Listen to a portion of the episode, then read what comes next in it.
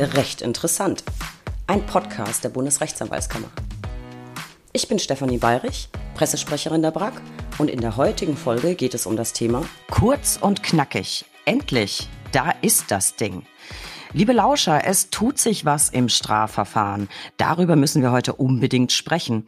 Und zwar in unserer brandneuen Rubrik Kurz und knackig. Im Rahmen von Shorties werden wir hier aktuelle Themen außerhalb der normalen und etwas ausführlicheren Folgen besprechen. Unser erstes kurz und knackig widmet sich der Dokumentation der Hauptverhandlung. Endlich, endlich, endlich in so vielen Folgen habe ich mich mit Strafrechtsexperten über die lange erwartete Dokumentation unterhalten. Und jetzt kommt sie offenbar. Und ich bleibe dabei. Endlich. Was da kommt, ob es das ist, was wir uns erhofft haben und wie es nun weitergeht, besprechen wir heute. Und da schau her. Neue Dinge passieren hier immer mit demselben Gast. Rechtsanwalt Professor Dr. Christoph Knauer war nicht nur mein Eröffnungsgast in der aller, allerersten Folge von Recht Interessant, sondern ist heute auch sowas wie mein Icebreaker für dieses ganz neue Format. Zufall? Keineswegs. Er ist nämlich ein bisschen sowas wie meine Allzweckwaffe. Lieber Christoph, schön, dass du zugeschaltet bist und Zeit hast, ein wenig mit mir zu plaudern. Ja, guten Morgen, liebe Steffi. Ich freue mich auch, äh, bin dankbar, dass ich Icebreaker sein darf. Wir waren ja beim letzten Mal, wussten wir gar nicht, was draus wird. Dass so ein Erfolg draus wird, ist ganz toll. Jetzt hoffen wir, dass das kurze Format auch einer wird. Ich gehe davon aus, ich gehe davon aus, wir hoffen einfach immer das Beste.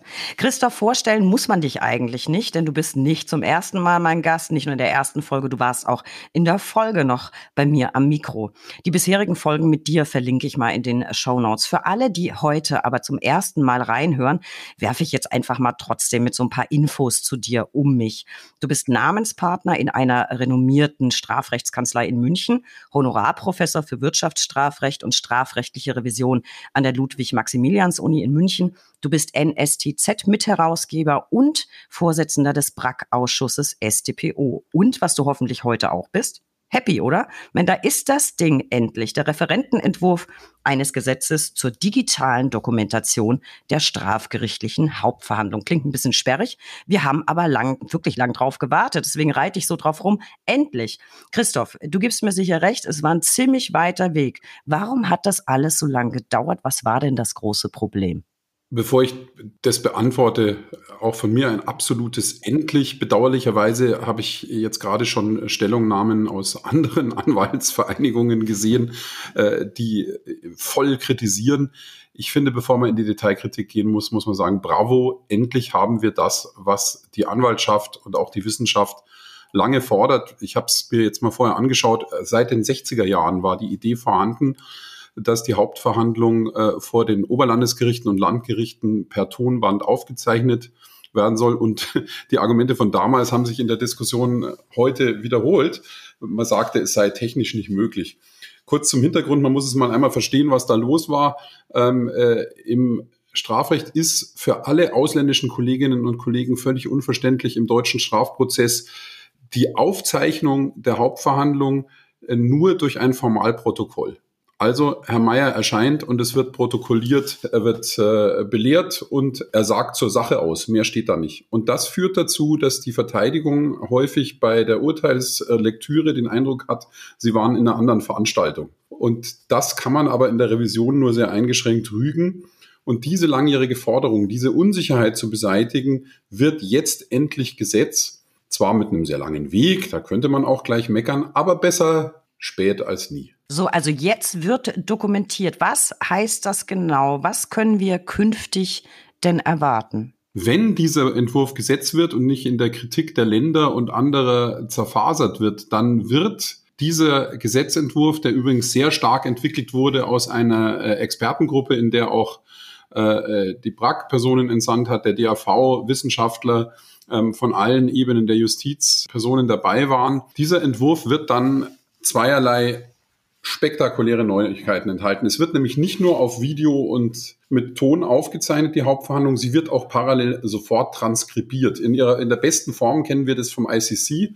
Ähm, dort wird es in höchster Qualität gemacht und das soll bei uns in Zukunft bei den Oberlandesgerichten und Landgerichten auch so sein. Äh, es soll dann automatisiert erfasst werden. Und was äh, toll ist, das wird dann Aktenbestandteil. Das bedeutet, wir müssen nicht warten, bis das Protokoll fertig ist, sondern, und so steht sogar im Gesetz, die Verteidigung soll unverzüglich, ohne schuldhaftes Zögern, möglichst am selben Tag noch Zugang erhalten. Das heißt, ähm, Streitereien über die Frage, was hat die Zeugin der Zeuge gesagt, die heute Alltag sind in unserem Geschäft, werden in Zukunft nicht mehr stattfinden. Und das finde ich hervorragend und kann mich deswegen äh, dem jetzt schon erkennbaren kritischen Grundduktus anderer nicht anschließen. Also es klingt ja nach einem ziemlichen Entwicklungsschritt, so ein bisschen vom äh, Bleistift und Notizblock zu Mikro, Kamera und Transkriptionssoftware.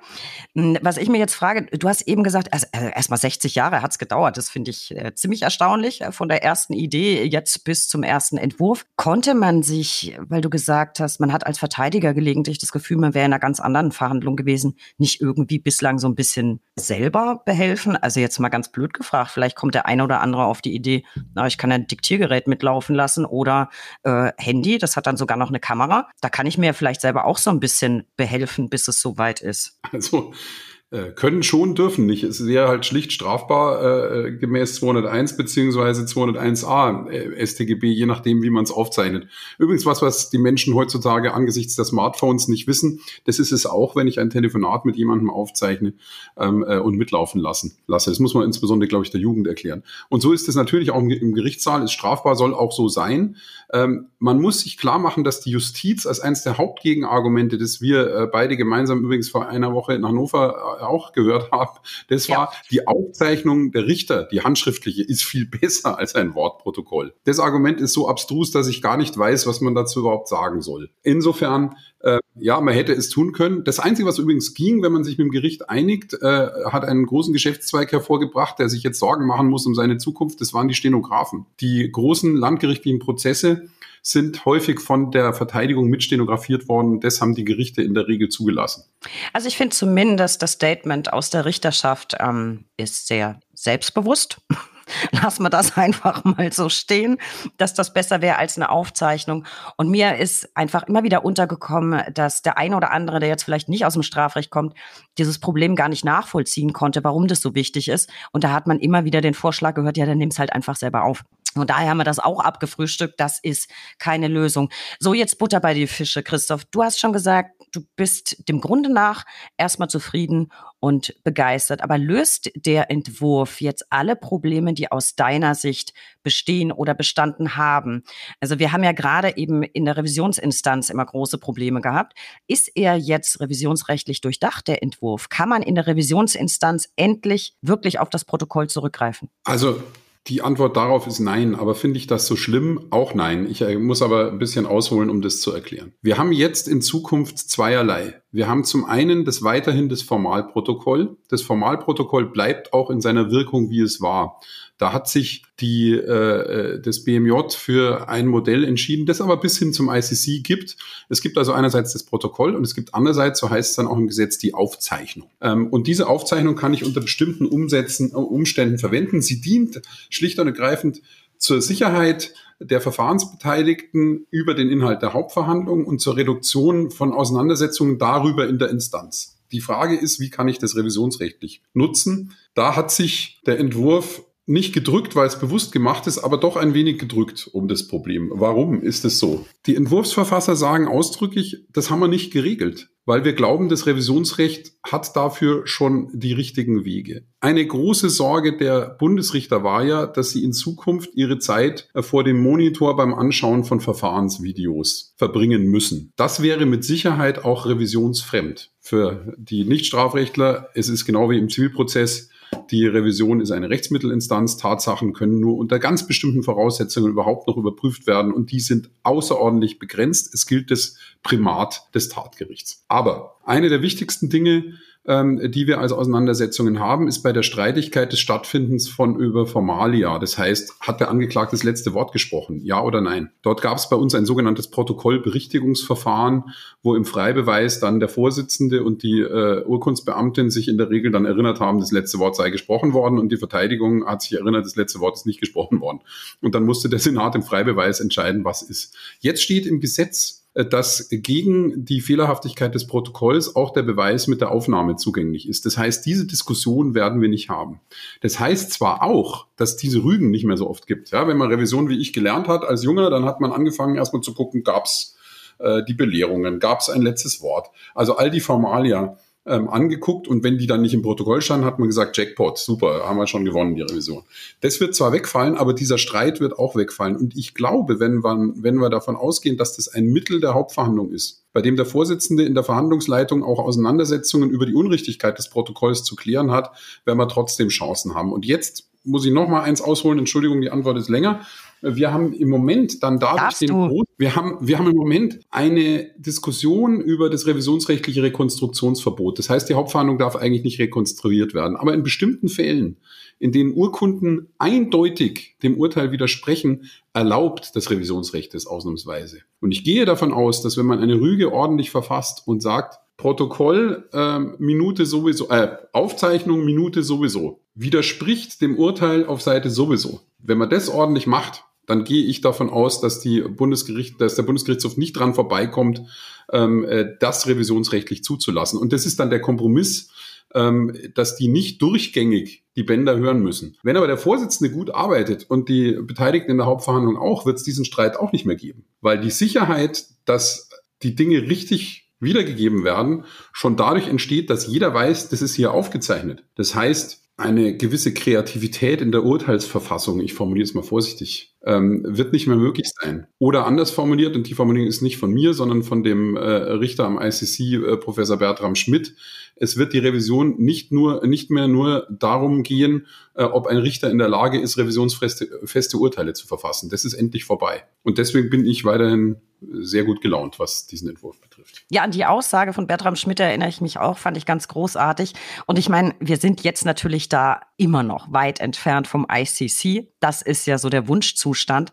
Aber ich glaube, wir sind doch ein gutes Stück weiter. Das wird doch vieles erleichtern denke ich, und vor allem der Wahrheitsfindung dienen. Also ich finde das ehrlich gesagt auch ganz gut. So, du bist ja jetzt relativ begeistert, aber vielleicht mal so zusammenfassend. Hast du, du hast dich ja schon damit befasst, so ein paar Dinge gefunden, wo du der Meinung bist, ah, das hätte man aber vielleicht noch aufgreifen müssen oder anders lösen? Und gibt's von euch auch noch eine Stellungnahme dazu? Natürlich wird der Ausschuss eine Stellungnahme äh, dazu machen, dem will ich jetzt auch nicht vorgreifen. Nee, deswegen du persönlich. Ich glaube, ich glaube, dass ein großes Problem darin besteht, dass es eine zeitliche Dimension gibt, die schon sehr, sehr lange ist und dass diejenigen Länder, die derzeit noch vorsichtig formuliert im Widerstandsmodus sind, äh, sehr viel Zeit bekommen, bis sie dann äh, den Widerstand auflösen. Und das macht mir ein wenig Sorge, weil Verwaltung ist beharrlich und Gerichtsverwaltung eben auch und das kann dauern. Das ist der eine Punkt. Der andere Punkt ist in der Tat, dass man nochmal durchdenken muss, ob diese revisionsrechtliche Perspektive ausreicht oder ob man die nicht regeln muss.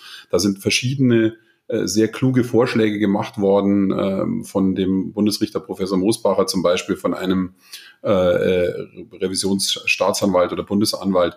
Ähm, diese Vorschläge muss man nochmal durchdenken. Ich glaube, das ist mal im Schwerpunkt das Allerwichtigste, was man sich ansehen muss. Ähm, und dann muss man nochmal überprüfen, ob es wirklich äh, vollständig kons konsistent zur jetzigen StPO ist. Auch nochmal durchdenken, äh, ganz radikal, ob wir das Formalprotokoll eigentlich dann überhaupt noch brauchen. Das wäre tatsächlich die nächste Frage gewesen. Ähm, Habe ich mir nämlich auch überlegt, ob das dann nicht irgendwie ein Stück weit obsolet ist. Gutes Stichwort Länder. Ich habe auch so ein bisschen Leuten hören, dass die ähm, da noch so ein bisschen, ja, ich sag mal liebevoll auf Krawall gebürstet sind. Ähm, woran liegt das deiner Meinung nach? Und hast du auch ein bisschen was aus der Richterschaft selbst gehört? Wie stehen die zu dem Entwurf? Also wir haben ja auch erleben dürfen äh, bei einer Tagung in Hannover, dass die ganz frisch gebackene niedersächsische Justizministerin, bis dahin äh, Oberlandesrichterin, ohne jede politische Diplomatie deutlich gemacht hat, was sie davon hält, nämlich gar nichts. Der Grund dieser Kritik aus der Richterschaft hat zweierlei. Einerseits die Sorge vor drohender Überlastung vor fehlendem ausreichenden Etat, auch Angst vor dieser Umsetzung der Technik, aber schon auch, und das wird aber halt leider nicht formuliert, Angst davor, die Herrschaft über das Urteil zu verlieren und sich in Diskussionen über den Inhalt des, äh, der Aussagen der Zeugen zu verstricken. Ich glaube, das ist wie immer eine Frage der Souveränität von Vorsitzenden ähm, äh, und wenn die Vorsitzende der Vorsitzende sich öffnet für diese Technik und Vertrauen hat, glaube ich, dass es sogar zufrieden stiftet. Man sieht es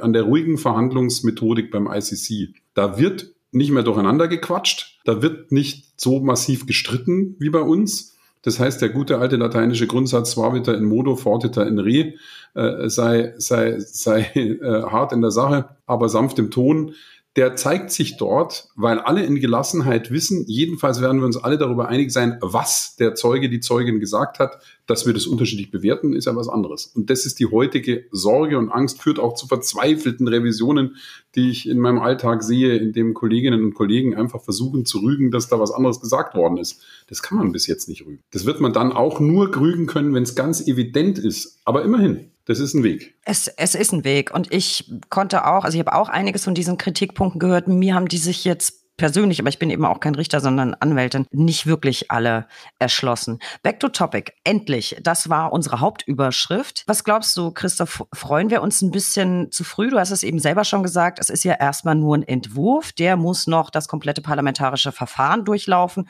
und irgendwann muss das ja in Kraft treten. Irgendwo im Entwurf, ich habe ihn auch überflogen, habe ich irgendwie was gelesen von 2030. Also, was glaubst du, wie wahrscheinlich kommt das Ding und vor allem wann? Also ich wünsche mir, dass es kommt und dass es eine sachliche und konstruktive Diskussion darüber gibt. Deswegen nochmal mein dringender Appell an alle Vertreter der Anwaltschaft, das jetzt nicht in Bausch und Bogen so zu zerreißen, sondern konstruktiv darüber zu diskutieren. Denn der Widerstand der Länderjustizen ist uns in weiten Teilen sicher. Wir haben erfreulicherweise Verbündete in der Bundesjustiz, die das anders sehen ähm, und deutlich sagen, das brauchen wir und dafür müssen wir auch keine Angst haben.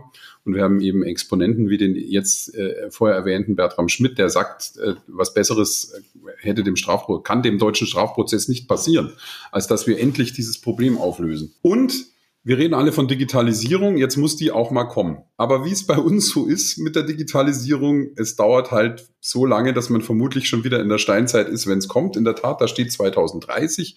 Die Länder können diese Normen, äh, die jetzt in einem Jahr in Kraft treten sollen, nach äh, Verkündung, äh, bis 2030 sozusagen aussetzen und in Pilotphasen entscheiden, dass nur einzelne Gerichte damit umgehen. Das ist ein Stück weit nötig. Ob es so lange nötig ist, weiß ich nicht. Schlicht und ergreifend wegen der Notwendigkeit von technischer Ausstattung. Gerichtssäle haben das alle nicht. Die Transkriptionssoftware ist eine große Angst. Die entwickelt sich so radikal schnell, dass ich keine Sorge habe, dass die 2030 wird die gut funktionieren. Argumente aus der Landesjustizverwaltung, Dialekte würde man nicht verstehen und so weiter. Kann alles sein, kann man aber alles hinbekommen, wird wird besser werden. Und im Übrigen muss dann eben äh, in einem Verfahren unter Leitung des Vorsitzenden dafür gesorgt werden, dass das berichtigt wird, diese Aufzeichnung.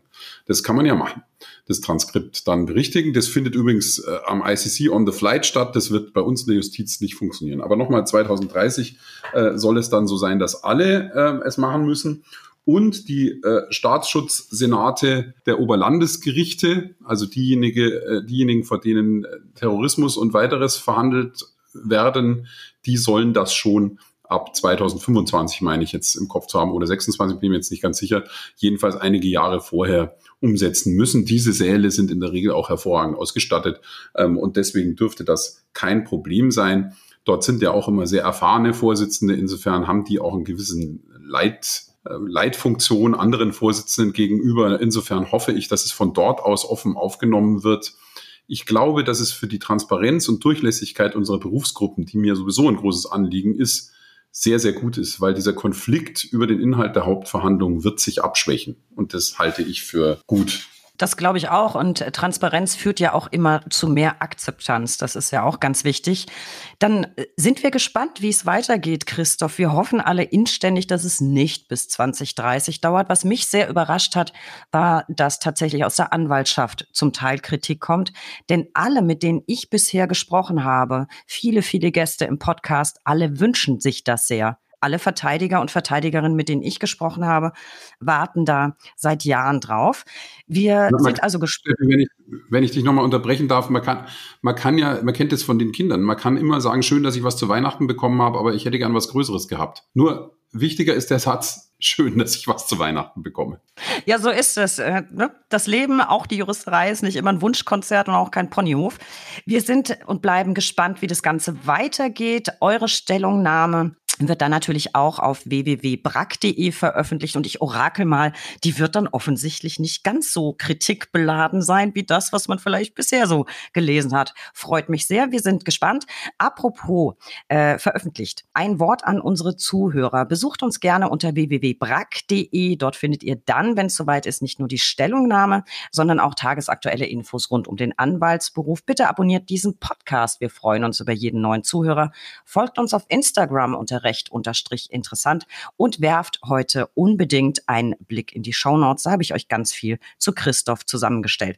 Christoph, tausend Dank, dass du dir wieder einmal Zeit für uns genommen hast und in Sachen Dokumentation der Hauptverhandlung auf den neuesten Stand gebracht hast. Und ich glaube trotzdem, dass irre viele Verteidigerinnen und Verteidiger draußen sehnsüchtig auf diesbezügliche Fortschritte gewartet haben. Äh, lass uns doch vielleicht mal ein Update dazu machen, wenn es wieder was Neues gibt. Äh, ich würde mich freuen. Ich danke dir für deine Zeit. Ich danke dir, Steff.